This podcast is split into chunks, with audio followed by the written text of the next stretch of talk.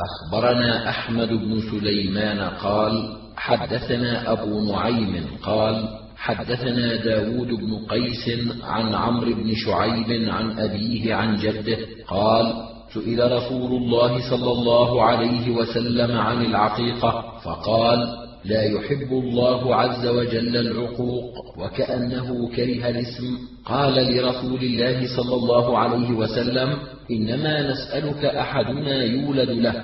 قال من أحب أن ينسك عن ولده فلينسك عنه عن الغلام شاتان مكافئتان وعن الجارية شاه. قال داود سألت زيد بن أسلم عن المكافأتان. قال الشاتان المشبهتان تذبحان جميعا. أخبرنا الحسين بن حريث قال حدثنا الفضل عن الحسين بن واقد عن عبد الله بن بريدة عن أبيه أن رسول الله صلى الله عليه وسلم عق عن الحسن والحسين. أخبرنا محمد بن المثنى قال حدثنا عفان قال حدثنا حماد بن سلمة قال حدثنا أيوب وحبيب ويونس وقتادة عن محمد بن سيرين عن سلمان بن عامر الضبي أن رسول الله صلى الله عليه وسلم قال في الغلام عقيقة فأهريقوا عنه دما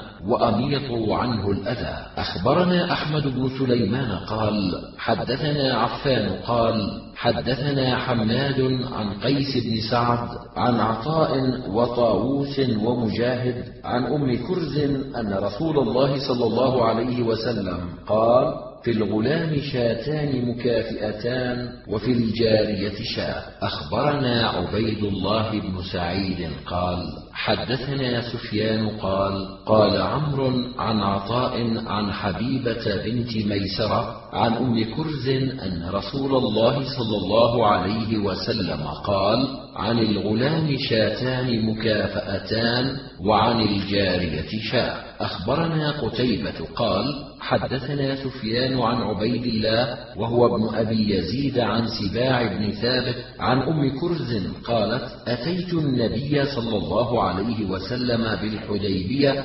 أسأله عن لحوم الهدي فسمعته يقول على الغلام شاتان وعلى الجارية شاه لا يضركم ذكرانا كن أم إناثا. أخبرنا عمرو بن علي قال حدثنا يحيى. قال حدثنا ابن جريج قال حدثني عبيد الله بن أبي يزيد عن سباع بن ثابت عن أم كرز أن رسول الله صلى الله عليه وسلم قال عن الغلام شاتان وعن الجارية شاة لا يضركم ذكرانا كن أم إناثا. أخبرنا أحمد بن حفص بن عبد الله قال حدثني أبي قال حدثني إبراهيم هو ابن طهمان عن الحجاج بن الحجاج عن قتادة عن عكرمة عن ابن عباس قال عق رسول الله صلى الله عليه وسلم عن الحسن والحسين رضي الله عنهما بكبشين كبشين. أخبرنا عمرو بن علي ومحمد بن عبد الأعلى.